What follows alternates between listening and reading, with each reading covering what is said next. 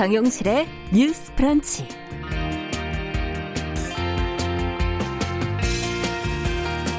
안녕하십니까, 정영실입니다. 성범죄 관련 뉴스를 전해드리다 보면은 늘 비슷한 특징을 발견하게 되네요. 죄질은 너무나 나쁘고 피해는 이루 말할 수 없이 큰데 처벌이 항상 미온적이라는 겁니다. 성범죄 양형 기준을 강화하고 사법부의 성인지 감수성을 높여야 한다는 지적이 정말 한두 번 나온 게 아닌데요. 대부분 솜방망이 처벌에 그치고 있지요. 자, 이럴 때마다 사법의 정의는 어디로 갔느냐, 피해자 인권은 안중에도 없는 거 아니냐 하는 그런 울분이 여기저기서 들려옵니다. 대법원 산하의 양형위원회가 디지털 성범죄에 대한 양형 기준 설정을 검토 중이고 조만간 구체적인 논의를 시작한다고 합니다. 디지털 성범죄뿐 아니라 모든 성범죄에 대한 양형 기준을 강화해야 한다 하는 그 사회적 요구가 높아진 지는 오래된 것 같은데요. 하지만 사법부가 적극 노력하는 모습은 보기 힘들었습니다. 뭐 이런저런 이유로 양형 기준 논의가 미뤄지기도 했었고요. 자, 과연 이번에는 될까요? 너무 오래 지연된 정의는 거부된 정의다. 최근에 이런 말들 많이 하시는데요. 마틴 루터킹의 이 말은 지지부진했던 양형 기준 논의 문제에도 적용될 수 있을 것 같습니다. 자, 4월 14일 화요일 정유실의 뉴스 브런치 시작하겠습니다.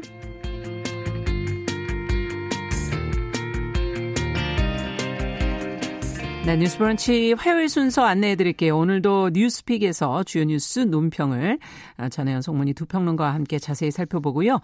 시인의 눈으로 뉴스를 보는 시시한가 화요일마다 준비하고 있습니다. 오늘은 어르신들의 우울과 고독감을 달래기 위해서 지자체가 제공한 행복 꾸러미 이야기를 좀 자세히 살펴보고요. 또 행복해지는 시도 그럼 한편 같이 읽어보도록 하겠습니다. 그리고 환경시대에서는 4.15 총선을 앞두고 환경단체들이 정치권에 제안한 정책들 어떤 것들이 있는지 점검해봅니다. 끝까지 함께해 주시고요. 만약에 생방송 조금이라도 놓치신 분들은 유튜브 팟캐스트로 다시 들으실 수 있습니다.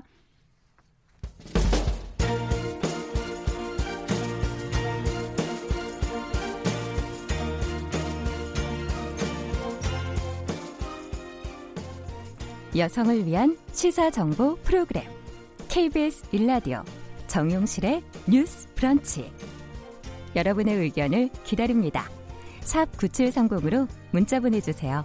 짧은 문자 50원, 긴 문자 100원이 부과됩니다. 네, 정용실의 뉴스 브런치는 항상 여러분들과 함께 만들어가고 있습니다. 오늘도 저희는 문을 활짝 열고 있습니다. 최희철님, 윤서영님, 신원주님, 최성훈님, 그리고 송문방님 들어와 주셨고요. 방선월님 들어와 주셨네요. 문자, KBS 콩, 유튜브 이렇게 저희가 지금 열고 있는데 유튜브로도 요즘에 많이 들어오세요. 바보남자, 오직, 남보식님, 정희철님, 전봉길님, 박진호님, 이석희님 이렇게 들어와서 인사 건네주셨습니다. 감사합니다. 계속 보면서 저희가 의견을 또 전해드리도록 하겠습니다. 뉴스픽 시작해보죠. 두 분 잘해 주셨어요. 더 공감 여성정치연구소 송문희 박사님 안녕하세요. 네, 안녕하세요. 네, 전혜연 시사평론가 안녕하십니까? 네, 안녕하세요. 네. 자, 이제 코로나19 사태가 뭐 20명대로 조금 잦아들고 있기는 한데 이제 코로나19가 끝났다고 해서 또 다른 걱정들이 또 있습니다. 경제 문제 과연 어떻게 될까? 지금 이 코로나 사태로 대량 실업이 일어나는 거 아니겠나 하는 그런 우려들이 지금 많이 나오고 있거든요. 문재인 대통령께서 이제 어제 고용 관련 특단의 대책을 지금 주문을 했어요. 관련 내용 상당히 궁금해하실 텐데 전혜원 평론가께서 좀 정리를 해 주시죠. 예, 문재인 대통령이 어제 수석 보좌관 회의에서 고통이라는 표현을 썼습니다. 아마 코로나19 사태 이후에 대량 실업이 우려된다는 지적이 많이 나오고 있기 때문에 네. 대통령도 아마 강력한 단어를 쓴 것으로 보이는데요. 문재인 대통령은 이 힘들고 어려운 시기를 이겨내는데 가장 큰 걱정이 고용 문제다, 이렇게 진단을 했고요. 네. 특단의 대책을 세워서 세워야 된다, 이렇게 또 강조하기도 했습니다. 그 사실 지금 고용 문제에 있어서 여러 가지 우려가 나오는 이유는 대통령도 언급을 했었는데요. 일자리가 무너지다 보면 삶이 무너진다, 이러는 위기의식이 확산되고 있기 때문인데요. 그렇죠. 그래서 대통령도 이 고용 유지에 쓰는 돈은 헛돈이 아니다. 왜냐하면 일자리를 잃을 경우 우리가 어떤 사회적으로 비용이 다 들어가거든요. 그럼 오히려 비용을 줄이려면 생산적 투자의 관점에서 봐야 된다, 이렇게 강조하기도 했습니다. 네. 그래서 대통령은 뭐 정부의 역할도 굉장히 강조하고 있고 기업이라든가 노동계, 정부 이렇게 다 나서서 기업도 살리고 일자리도 살리는 길을 반드시 찾아야 된다. 그래서 어제 대통령이 가장 이렇게 강조됐던 대목을 보면 어떤 절박함을 계속 강조한 것으로 보입니다. 네. 그리고 지금 같은 시기에 더 어려운 사람들이 있는데요. 예를 들면 고용보험 사각지대에 있어서 뭐 실업급여를 받기 어려운 또 특수고용 노동자들이 지금 굉장히 문제가 되고 있습니다. 예. 그래서 문 대통령도 어제 회의에서 자영업자나 플랫폼 노동자, 특수고용자를 비롯해서 고용보험 미가입제에 대한 지원책 마련에도 심혈을 기울여달라 이렇게 당부했습니다. 네, 지금 지적해 주신 문제 최근에 많이 보도가 되고 있고 관심들이 높은데요. 기업이 이렇게 고용을 유지하고 또 정규직 아닌 노동자들을 보호하기 위해서 어떤 대책을 세울 수 있을까? 이거는 상당히 그냥 지금까지도 사실 고용 문제는 계속 돼 왔던 거기 때문에 색다른 좀 다른 많은 아이디어들이 좀 나와야지 이 문제를 타개해 갈 수 있지 않을까 하는 생각이 들거든요. 두 분께서는 어떻게 보십니까? 일단은 뉴스를 나온 거 보면 지금 전국 시군구 협의회에서 아이디어를 냈습니다. 지금 온라인 수업을 계속하다 보면 급식비로 잡혀있는 예산은 조금 덜 쓰게 된다고 하거든요. 그렇죠. 예. 그 비용이 좀 3천억 원 정도 된다고 하는데요. 그 미사용분을 이런 특수고용 노동자에게 지원하면 어떻겠느냐 이런 아이디어가 나오고 있고요. 그리고 이제 일부 지역에서 지금 오늘 우리도 다룰 아이템인데요. 기금을 조성하는 방안이 또 나오고 있습니다. 예를 들면 이제 기부금이 들어온다던가 당초 세웠던 예산이 쓰여지 않을 경우 잉여금이 남을 수 있잖아요. 예. 그런 부분을 좀 모아서 기금을 만들어서 일단 어려운 분들한테 좀 지원하는 방식으로 이 위기를 넘기면 어떻겠느냐 이런 아이디어가 나오고 있거든요. 저는 뭐 그런 부분 좋은 아이디어라고 생각을 하고요. 또 참고로 보면 우리 특수고용 노동자가 뭐 조사에 따라서 좀 다릅니다만 230만 명 이상으로 지금 추산이 되고 있다고 합니다. 그 숫자가. 그렇습니다. 네. 그런데 이제 굉장히 어려운 게 저도 이 주변에서 사례를 많이 보는데요. 지금 방과후 교사분들 있잖아요. 수입이 0원이라고 그래요. 그렇죠. 방과후 수업이 사실상 안 되고 있으니까요. 네. 온라인으로 일반 수업은 되고 있지만 근데 이런 분들 같은 경우에는 실업급여를 신청하지 못하니까 더 어렵죠. 특수고용 그렇죠. 노동자라서. 예. 그리고 이제 정부에서 일부 또는 지자체에서 긴급 지원금을 주고 있는데 지난번에도 다뤘는데 이 지원금을 주는 기준이 건강보험료를 기준으로 되는 경우가 많습니다. 그런데 특수고용 노동자의 경우에는 지역가입자로 되어 있다 보니 보험료도 상대적으로 많이 내는 경우가 있다고 그렇죠. 해요. 네. 정작 들어오는 돈은 없는데 통계상으로는 저소득자로 그렇죠 잡혀있지 네. 않은 거죠. 그래서 이런 여러 가지 문제가 있기 때문에 지금 이런 고용노동자 관련해서 뭐 노조나 이런 데서도 정부 차원에서 또 지자체 차원에서 세심한 대책을 세워달라 이렇게 또 주장하고 있습니다. 네. 그 지금 뭐 안 어려운 계층이 없습니다. 특히 다 어렵지만 그중에도 많이 어려운 계층이 특수고용직 노동자 그리고 일용직 노동자도 네. 있습니다. 제 친구 중에 지금 이제 건설 현장에서 일용직으로 일하는 친구가 있는데 지금 한 달째 일을 못하고 있다고 합니다. 그래서 어떻게 보면 이 생계가 막막해지는 이런 시점이 아까 문재인 대통령이 고통이라는 단어를 썼는데 어떻게 보면 고통의 시작이다. 이제 겨우 시작인데 이 고통이 언제까지 지속될 것인가가 이제 관건이다. 이렇게 보여지거든요. 네. 지금 3월 달에 실업급여를 새로 신청한 사람이 3만 명이 넘어갑니다. 3만 명. 그러면 네. 총 실업급여를 받는 사람이 15만 6천 명에 달한다는 거고 지금 고용보험 아까 얘기하셨는데 73만 명이 고용보험을 상실한 이런 상태입니다. 네. 그러면 이제 기존의 직업이 있다가 이제 실직을 해서 고용보험 바깥에 되면은 뭐 실업급여라든가 휴업수당 같은 거 받을 수 있죠. 그런데 우리가 지금 얘기하고 있는 뭐 일용직이라든가 플랫폼 노동자, 특고 노동자들은 아예 법적으로는 사업자이기 때문에 일은 예. 노동자처럼 하잖아요. 그래서 이분들은 뭐 고용보험이든 이런 거에 거의 사각지대이기 때문에 제가 생각하기에는 이 고용보험의 범위가 너무 좁다.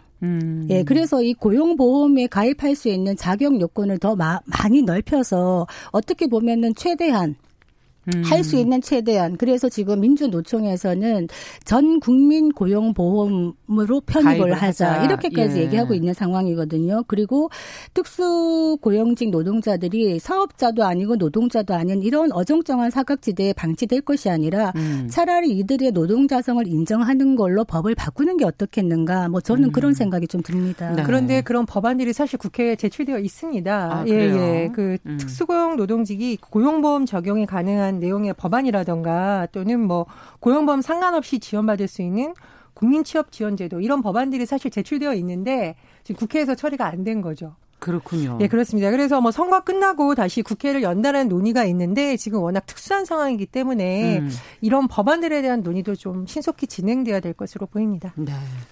자, 코로나19 이후에 이제 우리의 경제 상황에 대해서 조금 얘기하면서 저희가 실험 얘기를 해봤는데 좀 시야를 넓혀서 이번엔 좀 생각해 보죠. 코로나19의 대유행 이 되면서 일부 국가에서는 지금 민주주의가 후퇴하는 거 아니냐 하는 그런 얘기들이 나오고 있거든요. 이런 우려에 대해서 어떻게 보시는지 전혜연 평론가께서 관련 내용을 먼저 좀 정리해 주시겠어요? 예, 크게 두 가지로 볼 수 있는 것 같은데요. 우리 요즘 쓰는 용어 중에 많이 쓰이는 용어입니다. 네. 빅브라더라는 용어를 쓰는데 마치 개개인의 모든 사생활을 들여다보듯이 감시체계를 돌린다는 의미이거든요. 그런데 예. 실제로 일부 유럽 국가에서 휴대전화 위치 정보 추적이라든가 체포 이런 것이 그냥 급속하게 진행되도록 계속 국가에서 시도를 하고 있습니다. 그런데 감염병을 막기 위해서 불가피하다라는 주장도 있지만 문제는 그럼 감염병 상황이 가라앉으면 예전으로 돌아갈 수 있냐는 거죠. 이거 잘못하면 어떤 국가가 모든 시민들을 감시하는 시스템으로 갈 수 있다라는 우려가 나오고 있는 거고요.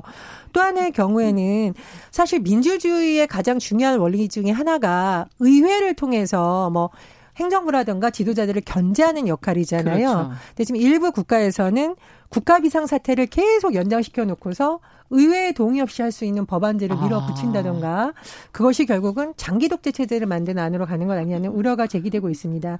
그래서 이 많은 전문가들이 굉장히 우려하는 것은 의회의 기능이라든가 또는 시민사회 여론을 수렴하는 기능이 자칫하면 떨어질 수 있다. 그래서 그것이 결국은 민주주의를 결과적으로 후퇴시키는 결과가 오는 것 아니냐 그런 우려의 목소리가 나오고 있습니다. 네. 저희 감염병 사태를 권력을 강화하는 데 이용하는 것 상당히 문제지만 또 사실 우리나라도 그렇고 많은 나라들이 이 감염병 사태를 계기로 개인에 대한 어쩔 수 없이 정보 수집, 감시를 강화하는 방향으로 가게 되는 거 아니냐 하는 그런 우려들도 나오고 있거든요. 두 분은 이 부분에 대해서 어떻게 생각하시는지 어느 정도 선에서 어떻게 이 문제를 끌고 가야 될까요? 그러니까 어떻게 보면 효율성 측면에서 이제 공중보건의 위기를 신속하고 효율적으로 극복하기 위해서는 이런 여러 가지 것들을 장치를 사용하는 거죠. 네. 일사불란하게 활용할 수가 있기 때문에. 그런데 문제는 이런 위기 상황이 끝나고 난 뒤에도 이것이 계속적인 이런 구조가 지속될 수 있다. 그렇기 때문에 이것이 정치의 위기다. 민주주의의 위기다. 이런 얘기를 하는 겁니다. 왜냐하면 이 권력이라는 구조가 한번 이렇게 정착이 되면은 이 권력을 가진 사람들이 쉽게 놓지를 않아요. 제가 예를 하나 들어볼게요. 2001년도에 9.11 테러가 있고 난 다음에 미국에서 범죄나 테러에 대한 수사에 필요하기 때문이라고 얘기하면서 애국법을 만들었어요. 네. 정식 명칭은 테러 대책법이었거든요. 이게 2001년 10월에 만들어졌는데 이게 이런 법을 기화로 어떤 일을 했냐면 법안의 영장이 없이 수백만 명의 국민들의 통신 기록을 다 들여다보는 겁니다. 그러면 개인의 프라이버시가 다 노출되는 것이거든요. 그렇죠. 그러면 2001년도에 9.11 테러가 있었는데 이 법이 언제까지 갔느냐? 2015년 6월까지 갔습니다. 15년 네, 동안. 거의 뭐 15년 이상 갔던 거죠. 네. 그래서 지금 이 미국이 어떻게 보면 민주주의의 선봉이 있다고 하는데도 이런 식으로 운영이 되었었다는 것이고요. 지금 중국 같은 경우에 이번 그 코로나 사태 때 어떤 일을 하고 있냐면 거의 모든 감시 시스템을 동원하고 있어요. 그러니까 안면 인식 검색을 하고 있고요. 드론을 띄워가지고 국민들의 체온을 다 일일이 체킹을 합니다. 이게 공산주의 국가일수록 더 효율적으로 될 수가 있는 것이거든요. 그래서 어떻게 보면 빅데이터 시대에 이 빅브라더가 될 수 있는 확률은 너무나 높아지고 있어서 사실 우리가 민주주의를 필요 쟁취를 했다 이런 얘기를 하는데 인류의 역사가 민주주의가 이렇게 확대되는 자유에 확대되는 역사였는데 이런 식으로 자유를 제한하다 보면 결국에 안전을 위해서 자유를 제약한다고 하지만 결국에 그 끝에는 안전도 확보할 수 없는 이런 일이 생길 수 있기 때문에 우리가 조금 경각심을 가져야 된다 이렇게 보여집니다. 네. 그래서 저는 최근에 논의되었던 전자팔찌, 손목밴드 예, 이것에 대해서 됐었죠. 계속 제가 예. 비판의 얘기를 내는 것은 그러니까 자가격리를 위 위반한 사람들에 대해서 처벌을 강화하는 것에 대해서는 뭐 국민들이 크게 문제 제기를 하지 않았고요. 그건 역시 감염법 예방법을 국회를 통해서 개정을 했습니다. 그냥 네. 처벌 수위를 올린 것이 아닙니다. 그런데 전자팔찌 같은 경우에는 지금 법적 근거가 되게 미비해요. 그러니까 시행령을 가지고 하려는 움직임이 있었는데 이건 역시 굉장히 문제가 있다라고 보는 겁니다. 의회의 단계를 건너뛰고 네. 그래서 이런 부분도 한번 생각해 봐야 될 것 같고요.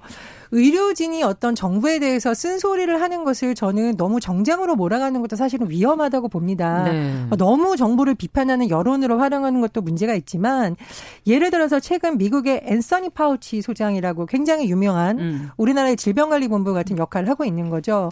트럼프 행정부에 대해서 굉장히 강하게 비판을 하고 있어요. 네. 그래서 오늘 아침에도 외신 뉴스 보면 뭐 해임을 한 해 만에 백악관에서 해임하지 않는다라고 말하는데 사실 전문가들이 과학적으로 입증된 의견에 대해서 신상 공격을 하거나 다른 방법으로 탄압하는 것도 사실은 굉장히 위험할 수 있는 그렇죠. 방법이라고 봅니다. 네. 그 저는 지난번에도 우리 손목밴드 얘기 한번 했었잖아요. 네.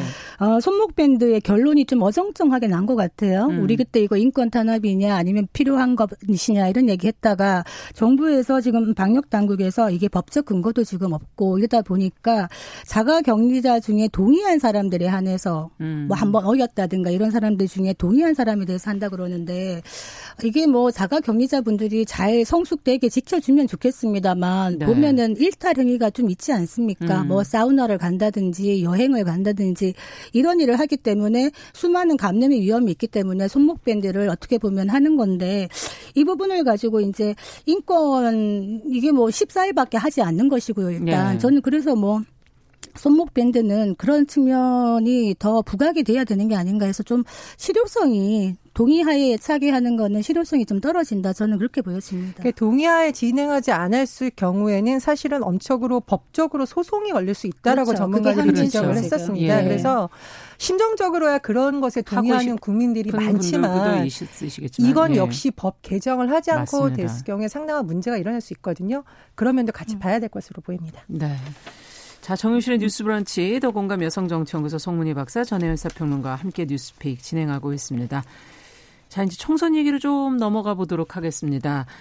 총선에 출마한 후보들 뭐 이제 날짜가 얼마 안 남았기 때문에 바로 내일이죠. 그래서 다 검토들 하셨을 텐데 지금 페미니스트 후보들을 향한 여성 혐오, 공격 이게 선거 방해 행위가 지금 잇따라 발생하고 있다는 보도들이 나오고 있어요.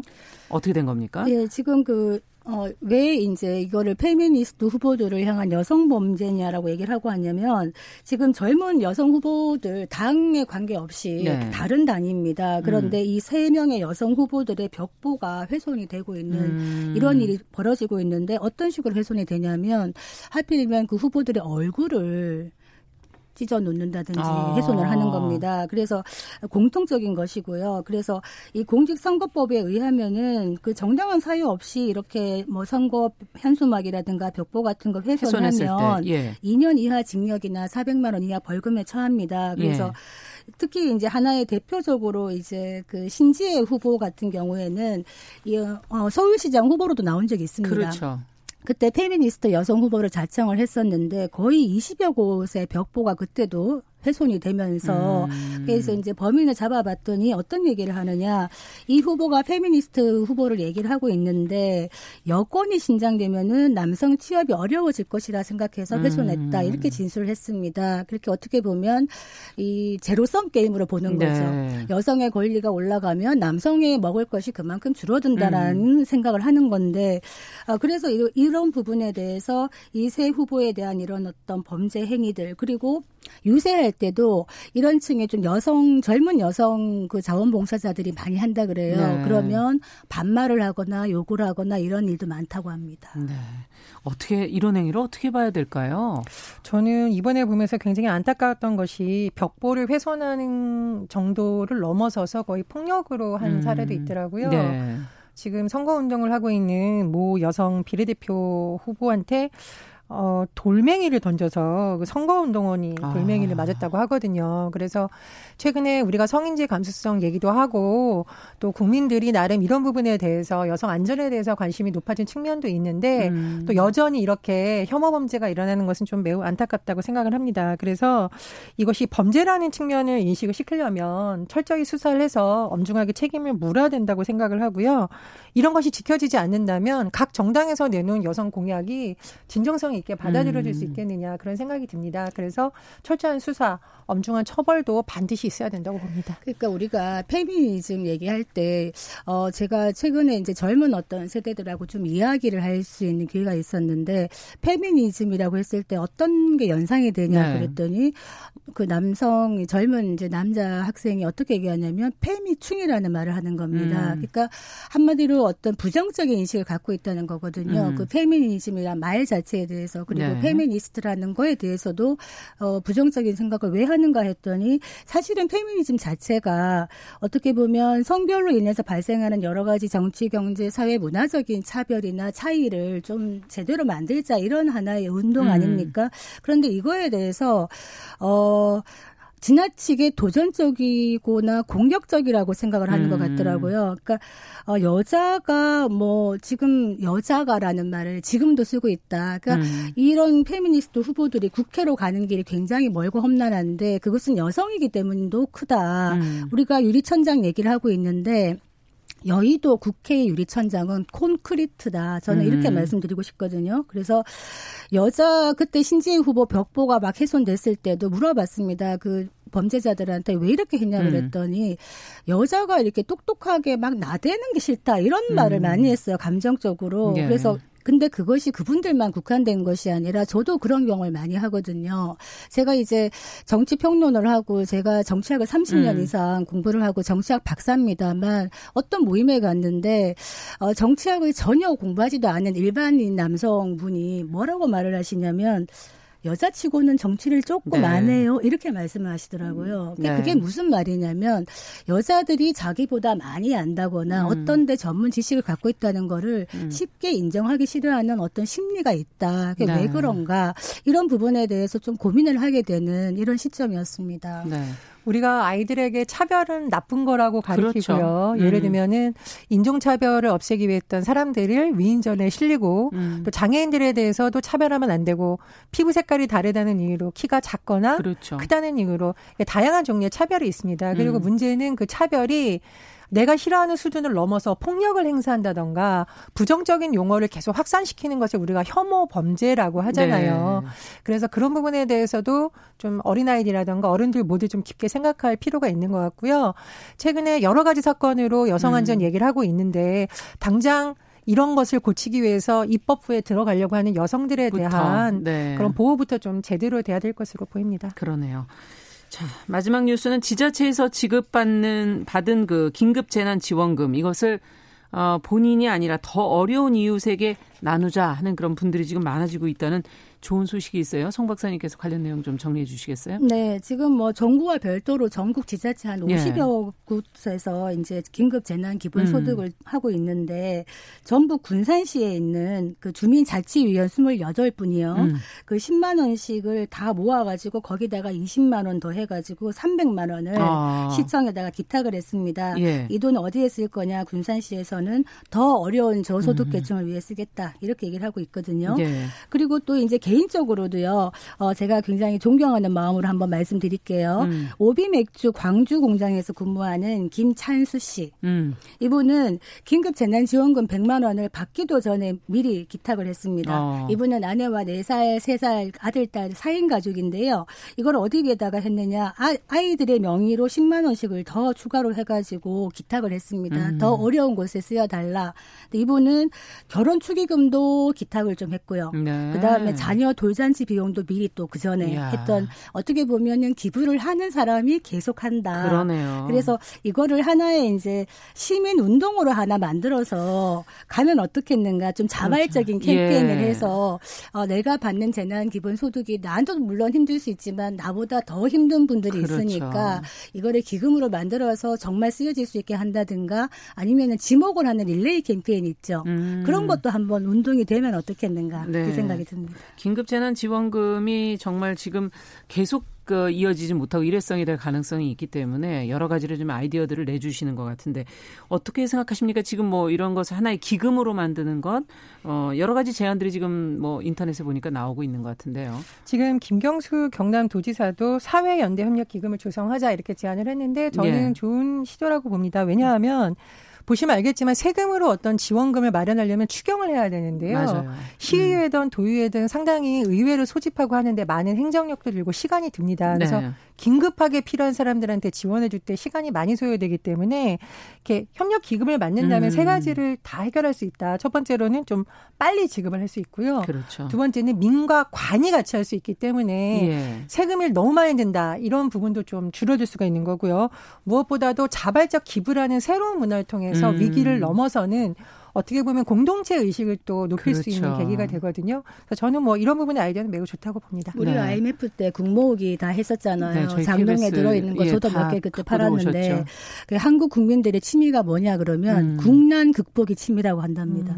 그 정도로 나라가 힘들었을 때 네. 훨씬 빨리 움직이는 게 바로 국민들이었다. 그래서 이번에도 맞아요. 코로나 의병들이 좀 힘을 합쳐줬으면 어떻겠는가 이런 생각이 네. 듭니다. 여러 가지로 의병들이 많이 활동을 하셔야 되는데 오늘 하여튼 오늘 소식 여기까지 듣도록 하겠습니다. 뉴스픽 전혜연 평론가, 더 공감 여성정치연구소의 송문희 박사 마지막 여러 가지 의견 주셨는데 아마 방송 들으시는 분들도 많은 의견이 있지 않을까 하나씩 주시고 그걸 가지고 저희가 또 사회를 변화시켜보면 좋을 것 같습니다. 자, 전혜연 평론가, 더 공감 여성정치연구소 송문희 박사 수고하셨고요. 정용실의 뉴스브런치는 지금 10시 31분을 넘어서고 있습니다. 라디오정보센터 뉴스 듣고 또 오겠습니다.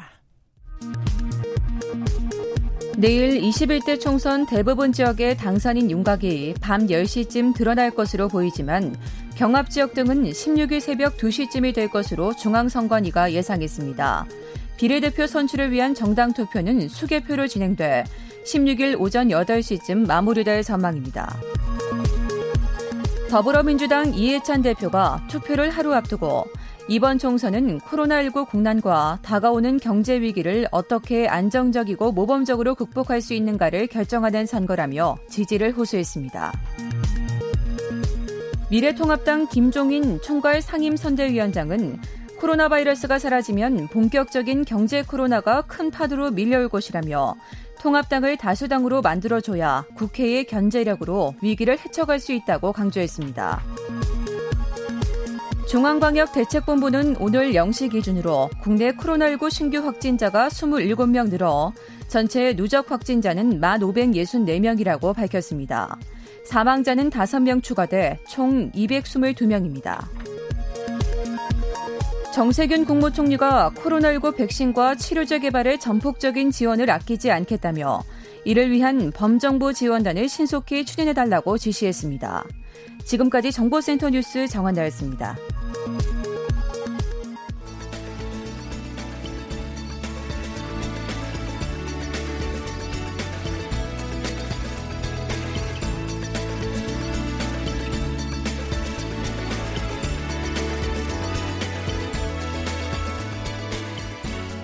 세상을 보는 따뜻한 시선 KBS 1라디오 정용실의 뉴스 브런치 매일 아침 10시 5분 여러분과 함께합니다. 네, 정용실의 뉴스 브런치 듣고 계신 지금 시각 10시 33분 넘어서고 있습니다. 자, 이제 시인의 눈으로 뉴스를 보는 시시한가 시간 열어보죠. 오늘도 신민아 시인 자리해 주셨습니다. 어서 오십시오. 안녕하세요. 자, 오늘은 어떤 뉴스를 가져오셨어요? 오늘은 조금이나마 행복해지는 뉴스를 들고 왔습니다. 기대돼요. 네. 요새 외출 자제하느라고 집에서 좀 무료한 시간 보내시는 분들 많잖아요. 많죠. 예, 특히 어르신들 많이 답답하실 텐데요. 얼마 전 경기도 안양시에서 취약계층 노인들의 무료함과 우울, 그리고 고독함을 달래주기 위해서 행복꾸러미라는 걸 전달을 했다고 하네요. 행복꾸러미? 예, 행복꾸러미가 뭐가 들었어요? 그 꾸러미 안에? 이렇게 살펴보니까 예. 콩나물 키우기 키트도 있고요. 그리고 상추나 새싹보리 키우기 세트가 있는 것도 있다고 합니다. 예. 그래서 그 또 필터 교체용 면 마스크하고 수세미 만들기 세트가 들어있는 것도 있고요. 시간 보내기 상당히 좋겠는데 네. 수세미 만들기. 예. 그래서 각 지자체마다 어르신들을 위해서 지원하는 물품들이 있을 텐데요. 그 무엇보다 이런 마음을 보듬기 위한 노력이 이루어지고 있다는 점. 네. 그리고 또 행복꾸러미라는 이름도 사실 듣기가 좋잖아요. 맞아요. 예, 그래서 서울신문에서 기사를 가져왔습니다. 아, 역시 시인이라 요 이름이 일단 또 마음에 드셨군요. 행복꾸러미. 네. 네. 정말 행복이 그 안에 가득 들어있을 것 같은 그런 기대가 되는 그런 아주 예쁘고 기분 좋아지는 이름인데 예. 이게 이름 짓는 게 참 쉽지가 않은데. 이거는 작가님이 제안해 주신 건데요. 저도 곰곰 생각해 보니 이쁘더라고요. 그 보통 꾸려서 싼 물건을 꾸러미라고 부르잖아요. 그렇죠. 그래서 보통은 선물 꾸러미 할 때 꾸러미를 뒤에 많이 붙이는데 행복 꾸러미라고 하니까 새삼스럽게 행복이란 뭘까 하고 그 사전적인 정의를 한번 찾아보게 되더라고요. 뭐라고 나와 있죠? 그래서 그 표준국어 대사전에는 네. 이 형용사가 생활에서 충분한 만족과 기쁨을 느끼어 흐뭇하다. 이런 뜻이 바로 행복이라고 사전적으로 정의가 되어 있더라고요. 네, 소소한 그런 느낌이 드는. 네. 네, 그래서 행복하면 어쩐지 관념적인 추상적인 단어라고 맞아요. 생각을 하는데 뒤에 꾸러미를 붙이니까 뭔가 행복이 좀 구체적인 선물 같아서 그러네요. 보따리 안에 쏙 들어가는 느낌? 예, 그래서 안 그래도 그동안에 예. 이제 이 코로나19의 영향으로 다들 이렇게 집에 계시다 보니까 맞아요. 사회적 격리를 위해서, 좀 우울해하는 분들이 많다. 맞습니다. 코로나 블루 이런 표현들도 보도에 많이 네. 나오긴 했었는데 지금 채소 키우는 거 시간 금방 가잖아요. 물도 네. 줘야 되지. 하루에 요만큼씩 자라 올라오는 거 보는 그 재미도 네. 솔솔할 것 같고. 네. 수세미 같은 거 만드는 거 하다가 치마 하나 뜨고 시간 나온다고 그렇게 계속 뜨다 보면 시간 가는 줄을 모르겠더라고요. 아무래도 그 우울감이나 네. 이런 그 심심한 시간을 달래는 데는 좋기는 한 것 같아요. 그러니까요. 저도 집에서 초록이들을 좀 키우고 있는데요. 뭘 키우십니까? 그 녹보수. 고무나무, 몬스테라 이런 것들. 네, 예. 좀 덩치가 있는 건데. 네, 그거를 그 집콕 요새 코로나 때문에 그 팁을 많이 주셨는데 그게 입이 도톰하잖아요. 맞아요. 그래서 그 얼룩이 잘 안 지워져요. 그래서 그걸 뭘로 닦냐 이런 팁들을 또 인터넷에 올려주시더라고요. 뭘로 닦아요? 그거는? 마요네즈나 김 빠진 맥주 같은 걸로 한번 해보라고 해서 했더니 아주 깨끗하더라고요. 예. 역시 집에 있는 시간이 많다 보니까 코로나19가 이런 정보까지 알뜰하게 주더라고요. 예. 요즘 어르신들이라고 해서만 꼭 네. 이런 걸 좋아할 건 아닌 것 같고 네. 행복 꾸러미라는 거는 신민아 시인도 받으시면 좋을 거 아니에요. 네, 그렇죠. 누구나 좋겠죠. 네, 거기다 뭘 넣어드릴까요? 그러면은 뭘 드리면 좋아하시겠어요, 신민아 시인? 근데 이거를 좀 나이 드신 세대라고 해서 이걸 키우는 거 주는 게 맞냐? 꼭 그 식물 키우는 건 싫어하시는 분도 있다 이런 네. 분들 있으시더라고요. 그래서 요새 조금 유행한다는. 그 달고나 커피 만들기 세트. 그 세트와 파스를 드리고 싶어요. 본인이 받고 싶은 거 아니에요, 이거? 네, 저도 한번 해보고 싶습니다. 네. 왜냐면 달고나 커피가 아시다시피 400원 이상은 저어야 된다고 하더라고요. 네.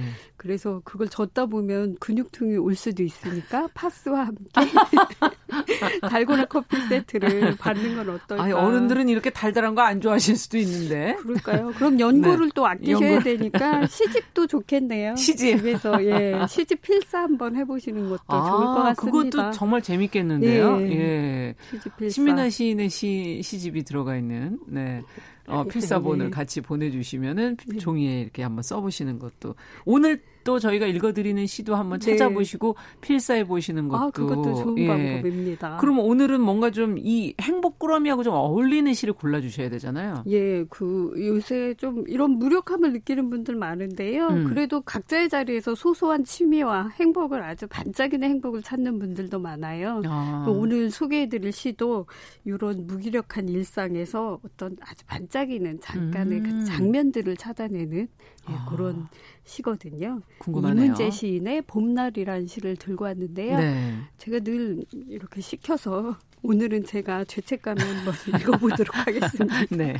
자, 그러면 낭독 부탁드릴게요.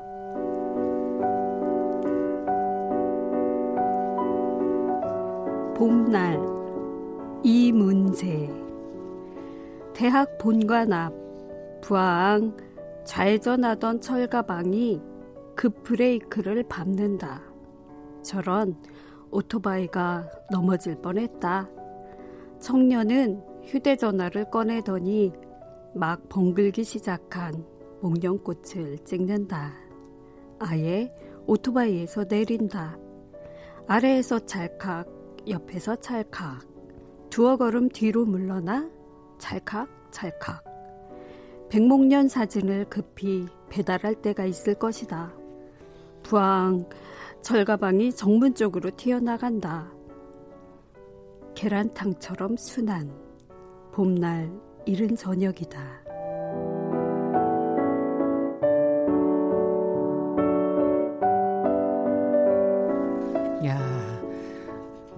어떤 장면이 하나 눈앞에 스쳐 지나간 것 같은 그런 느낌이 드네요. 네.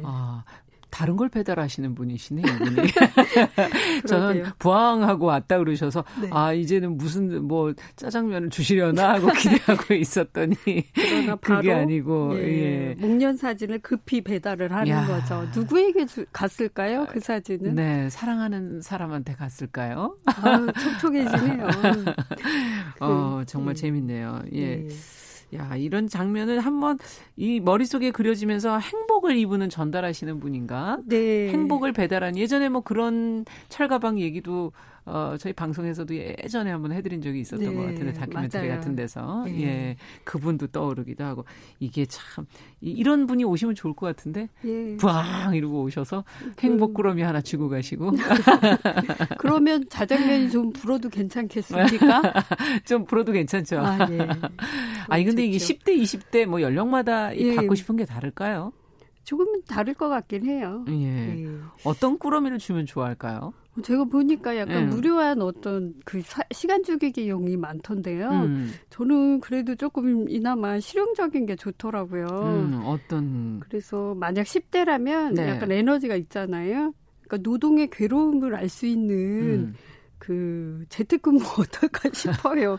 인형 눈이나 상자 잡기 이런 고통을 노동의 고통을 실제로 접하고 또 조금이나마 알바비를 벌 수 있는 그 나쁘지 않지 않을까요? 네, 근데 계속 반복하다 보면 패턴이 생기고 예, 굉장히 빨리 속도가 붙습니다. 나중에 저는 조금 아깝더라고요. 시간이 이렇게 죽이게 되는 게 20대는 그러면 20, 30대는? 그 20, 30대는 또 직장 다니는 분들도 있잖아요. 예. 그 자꾸 실용적으로 생각을 하게 되는데 개강도 미뤄졌고 요새 헬스클럽에서 사실 운동하기 힘들잖아요. 네.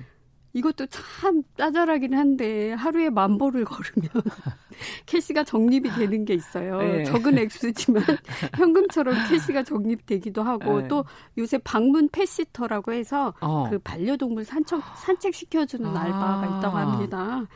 예, 그러니 뭐 그런 것도 한번 해봐도 좋지 않을까요? 지금 일을 시키시는 것 같은데 10대부터 해가지고 선물을 드리라 그러니까 이게 어떻게 된 거? 그러면 40, 50대는 뭘 주시겠어요? 뭐 일도 되고 약간 조금의 수익도 되니까요. 40, 50대는 이렇게 보니까 미국 스타들이 엊그젠가 기사 보니까 온라인 포커 대회를 열어서 그 수익금 전액을 코로나19 구호단체에 기부를 했다는 거예요. 네. 그래서 조금 멋지다는 생각이 들었습니다. 그래서 저도 그 금융기관 투자왕 대회? 이런 거 열어서 수익금을 기부해 주는 40, 50대 어르신들이 있으면 얼마나 좋을까 그런 생각을 해봤어요. 죄다 보니까 일을 시키시네. 가만히 그러면 보니까. 딱 하나 그럼 일이 안 시키는 거는 그 베란다 음악회 외국에 이렇게 하는 거 보니까 너무 멋지더라고요. 그거 참 멋지던데. 맞아요. 그래서 저도 어떤 뭐 책의 한 구절 가지고 베란다에 나가서 베란다 낭독회 대신 소음에 민감하지 않은 약간 좀 부러웠어요. 아 근데 보기는 괜찮을 것 같아요. 그리고 또 그렇지만 어느 정도 좀 아니 근데 혹시 몇 층이세요? 저는 3층입니다. 아 다행이네. 저 한 10층에서 그런 거 하시면 들리지도 않고 혼자서 뭘 하시면 좀 소음에 민감하지 않고 또 베란다가 있는 삶의 공간이 확보되어야 하겠죠. 그렇죠. 약간 씁쓸하네요. 예. 알겠습니다. 베란다 낭독회라는 굉장히 재밌는 아이디어를 또 주셨네요. 신민아 시인에게 지금 행복꾸러미가 배달된다면 꼭 요거는 좀 넣어 갖고 와달라 당부하시고 싶은 말씀이 있다면? 방송이라 조금 좋은 거 해야 될 것 같은데 그냥 솔직하게 할까요? 예, 솔직하게 하세요. 방송이라고. 에이 괜히 물어봤어. 그럼 아나운서님은 뭐가 제일 행복하실 것 같습니다. 저는 먹는 거죠. 먹는 거. 먹는 거? 당연하죠. 저는 처음부터도 왜 먹는 건 안 보내나 그 생각을 했죠. 도시락 뭐 이런 거. 네, 전 먹는 게 와야 됩니다. 참 대화가 원초적으로 흘러서 안 되겠네요. 이렇게 좋은 시를 여기서 마무리해야 되겠어요. 시를 좋은 걸 읽었는데. 안 되겠습니다. 돌아가시기 바랍니다. 예, 시시한가. 어서 물러나겠습니다. 신민아 씨, 마음 따뜻해지는 베란다 낭독회 네. 좀 해주시기 바랍니다. 예. 예, 기대하겠습니다. 오늘 시간 여기서 마무리할게요. 감사합니다. 네, 다들 행복하세요.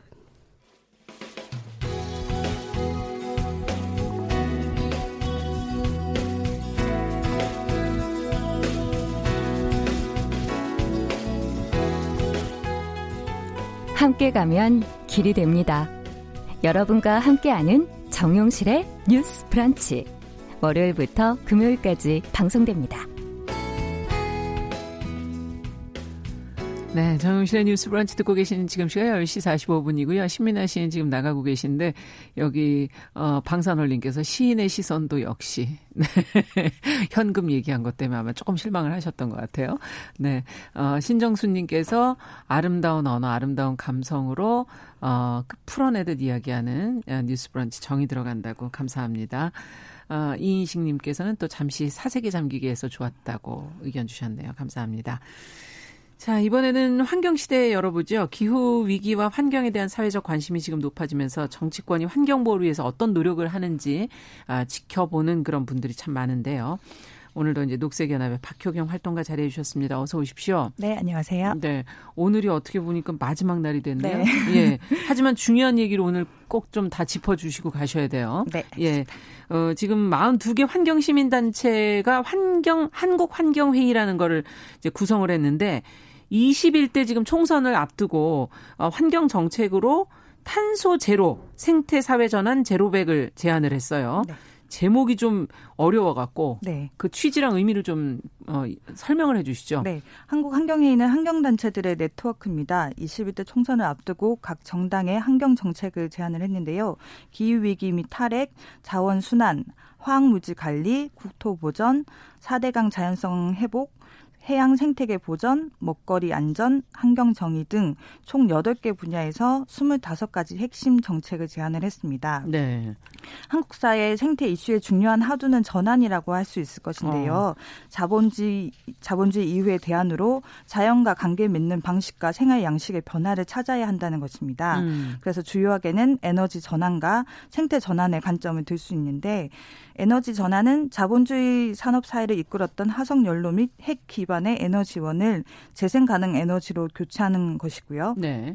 생태 전환은 개발주의 이면의 환경 훼손을 생태적으로 재자연화 복원하는 일을 말합니다. 그래서 세계적으로는 지구 환경의 위기 앞에 전환과 같은 획기적인 변화를 요구하는데 우리 국회에서 환경은 경제 논리나 안보 논리 등에 치여서 부차적인 의제로 머물기가 다반사였습니다. 네. 단순히 표싸움이 아니라 근본적인 문제 해결에 국회가 책임 있게 나서야 한다는 것을 요구하는 취지라고 하겠습니다. 네. 자, 그래서 이런 제안들을 미리 하셨는데 공약으로 반영이 좀 됐는지 네. 어떻게 이번에 21대 총선 그 정당들의 공약 한번 다 훑어보셨을 거 아니에요? 네. 녹색연합에서 21대 총선 환경공약 이슈 리포트를 통해서 주요 정당의 환경공약을 분석을 했는데요. 네. 더불어민주당은 2050년 탄소 중립, 그린 뉴딜 기본법 제정 등을 중심으로 기후위기, 대기 분야 등을 망라하는 정책을 내놓았습니다. 탄소 발전 감축과 재생에너지 확대를 언급하고 있지만 탈핵을 누락시켜서 에너지 전환의 본래 의미를 상실했다고 보고요. 탄소 배출 제로를 위한 목표와 방법을 명확하게 제시하는 것이 아니라 사회적 논의를 하겠다는 수준의 공약이어서 미흡하다는 평가도 받고 있습니다. 그렇군요. 네, 또 미래통합당은 탈핵 정책은 폐기하고 원전 유지 정책의 고수를 전면 내세우고 있는데 이는 기후위기에 대한 문제의식이 잘 보이지 않는다는 평가를 받고 있고요. 네. 네, 민생당은 기후변화 및 미세먼지 대응과 관련해서 녹색 기술 육성으로 환경 일자리 100만 개를 창출하겠다고 공약하고 있지만 전반적인 사회경제 시스템의 전환이 아니라 특정 지역과 제한된 부문 중심의 산업 전환과 일자리 창출 계획만을 제시하고 있어서 한계가 있다고 봅니다. 네. 마지막으로 정의당은 그린 뉴딜 경제 실현을 위해서 2030년까지 석탄 화력 발전소를 폐쇄하는 한편 재생에너지 발전 비중을 40%로 확대하고 에너지 효율을 획기적으로 높이는 그린 리모델링 200만 호를 추진하겠다라고 밝혀서 다른 타 정당에 비해서는 모범적인 평가를 좀 받고 있습니다. 네. 또 이와 다르게 환경운동연합에서는 서울 지역 총선 후보들의 공약을 검토를 하고 발표를 했는데요. 반환경 공약이 15개로 조사가 됐다고 합니다. 네. 여전히 많은 후보가 필요 이상의 개발을 공략하고 있는 것으로 나타났는데 후보자들이 도시 혹은 국가 전체를 고려한 공약보다는 지역 개발 공약만 내놓았다는 평가를 받고 있습니다. 총선이다 보니까 아무래도 그 지역 한계를 못 벗어난다 이런 얘기신 것 같은데 네. 어쨌든 검토를 해보니까 이렇게 점수가 높은 데가 많지가 않구나 하는 그런 생각도 좀 들었고 인식을 좀 개선할 필요도 있겠다는 생각도 드는데요. 기후 이 350개 단체로 구성이 된 기후위기비상행동 여기서도 정책 요구안을 일찌감치 내놨다고 하던데요. 네, 기후위기비상행동은 새롭게 구성된 21대 국회가 국회가 되어야 한다고 주장을 하면서 주요한 4가지 정책 요구안을 내놓고 또 시민들의 서명도 받았습니다. 첫째, 기후 비상선언 결의안을 통과시킬 것. 둘째, 기후위기 대응법을 제정할 것. 셋째, 기후위기 대응을 위한 특별위원회를 설치할 것. 넷째, 예산 편성, 법제도 개편 등을 통해서 탈탄소 사회로 과감하게 전환할 수 있는 기반을 마련할 것.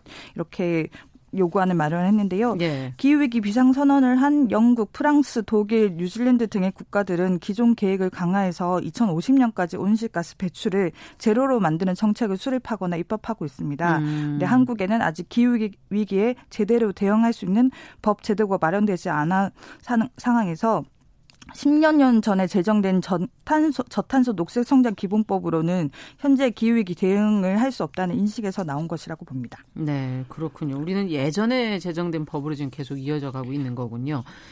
기후위기 비상행동이 또 각 당의 이 요구안에 대해서 어떻게 생각하느냐 하고 입장을 물었다고 그러는데 어떤 답이 돌아왔습니까? 네, 3월 11일까지는 정당별 답변을 받았고 또 최근에는 후보자들에게 답변을 받아서 정리를 했는데요. 네. 우선 정당별 답변을 보면 원내 10개 정당들에게 물었는데 국내 원내 9개 정당 중 답변을 보내온 정당은 5개에 불과했습니다.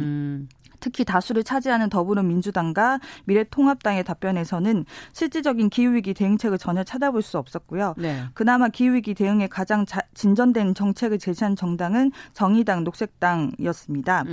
두 정당은 비상행동의 정책에 동의할 뿐만 아니라 동시에 기후위기 대응 공약으로서 그린 뉴딜과 같은 구체적이고 적극적인 정책을 제시를 했고요. 최근에 그 후보자들의 답변을 그 분석한 결과가 있었는데 네. 전체 후보자 669명을 대상으로 각 후보자들의 그 요구한 동의 여부와 추가 의견을 질의를 했습니다. 네. 이 중에서 242명이 응답을 했고요. 응답자의 96%는 이 요구안에 동의를 한다고 밝혔습니다.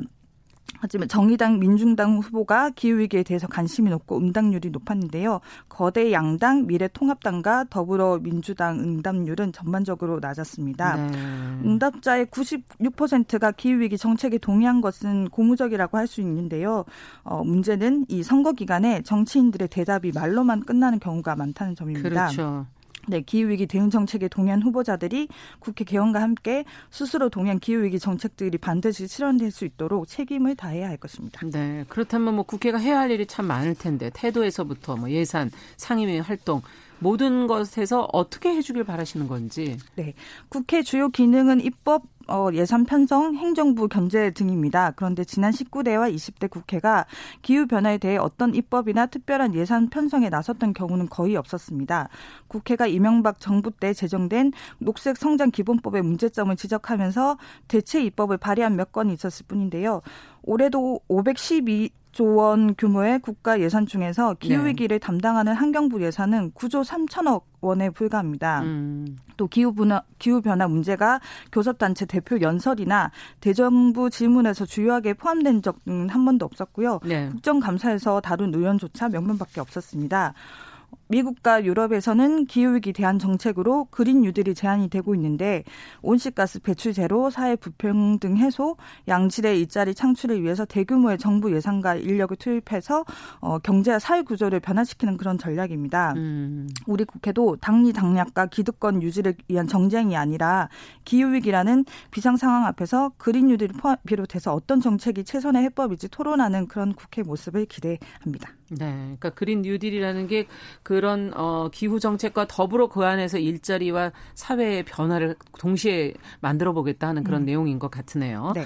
자, 그렇다면 이제 중요한 게 유권자들인데 유권자들이 이제 환경 문제에 최근에 관심 가진 분들이 많거든요. 네. 좀 각 당의 태도를 나는 이번에 검토를 하겠다 하시는 분들은 어디에서 어떤 서비스를 받으면 되실지. 네. 그 최근에 기후위기 청년 단체들이 415ppm이라는 연대를 결성하고 기후투표를 촉구하는 서비스를 시작을 했는데요. 네. 2020 총선기상청이라는 이름으로 이 서비스를 오픈했습니다. 그 지역구 후보를 조회해 볼 수도 있고 후보별 소속 정당의 기후 공약이라든지 10대 공약 정보를 또 살펴보실 수도 있습니다. 선거구별로 국회의원 후보들에게 바라는 의견 게시판도 있고 정당별 기후 정책 평가 정보 등을 제공을 하고 있습니다. 네. 앞서 발표했던 그 기후 정책 질의에 대한 각 후보자들의 응답도 이 415ppm.kr 사이트에서 확인하실 수 있습니다. 415ppm.kr 네. 아, 잘 이용하시면 좋겠습니다. 오늘 마지막 시간이었는데 네. 그동안 고생하셨습니다. 네, 감사합니다. 네, 감사합니다. 4.15 총선을 앞두고 환경단체들이 정치권에 제안한 정책들, 각 당 공약들 점검해봤습니다. 박효경 활동가와 함께했습니다. 감사합니다. 자, 정영실의 뉴스브런치 화요일 순서는 이제 여기서 마무리하겠습니다. 저는 내일 10시 5분에 다시 찾아뵙겠습니다. 감사합니다.